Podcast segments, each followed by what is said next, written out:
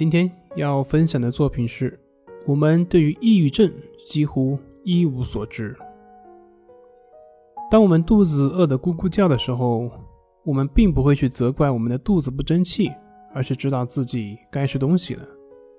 因为我们知道肚子饿仅仅是我们没吃饱的一个信号，它只是在给我们一个提示。同样的，对于我们的抑郁症也是一样的。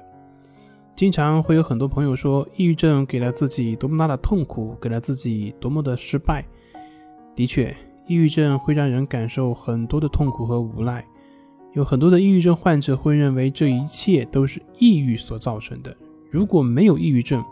自己的生活将会是多么的美好，生活中的一切问题将会是迎刃而解。比如之前有一位来访者，他说，在抑郁症之前，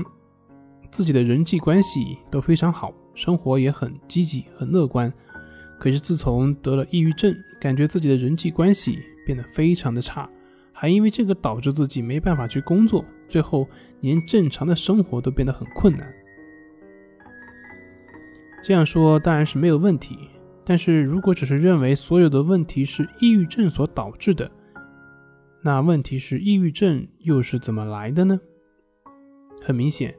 我们所看到的抑郁症，它是一个表象。是我们错误思维模式所导致出来的一个症状表现而已。就像我们前面说的，肚子饿的问题，肚子饿是一个表现，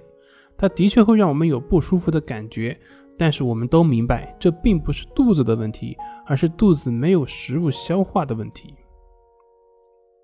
所以，抑郁症也是一个信号，它是在提醒我们应该注意自己的心理健康了。我们应该对这个信号去加以重视，去发现这个信号之下所存在的问题，而不是去怪罪这个症状。抑郁症就跟我们身体的饥饿感、疼痛感一样，我们身体受伤了就会有强烈的疼痛感，这告诉我们该去注意自己的身体了。那我们的心灵受伤了，抑郁症就会跳出来告诉我们，我们的心灵出问题了，该好好去注意我们的心理健康了。抑郁症并不是我们所恐惧的那样，关键是要合理的看待这个症状所反映出来的问题。好了，今天就分享到这里，咱们下回再见。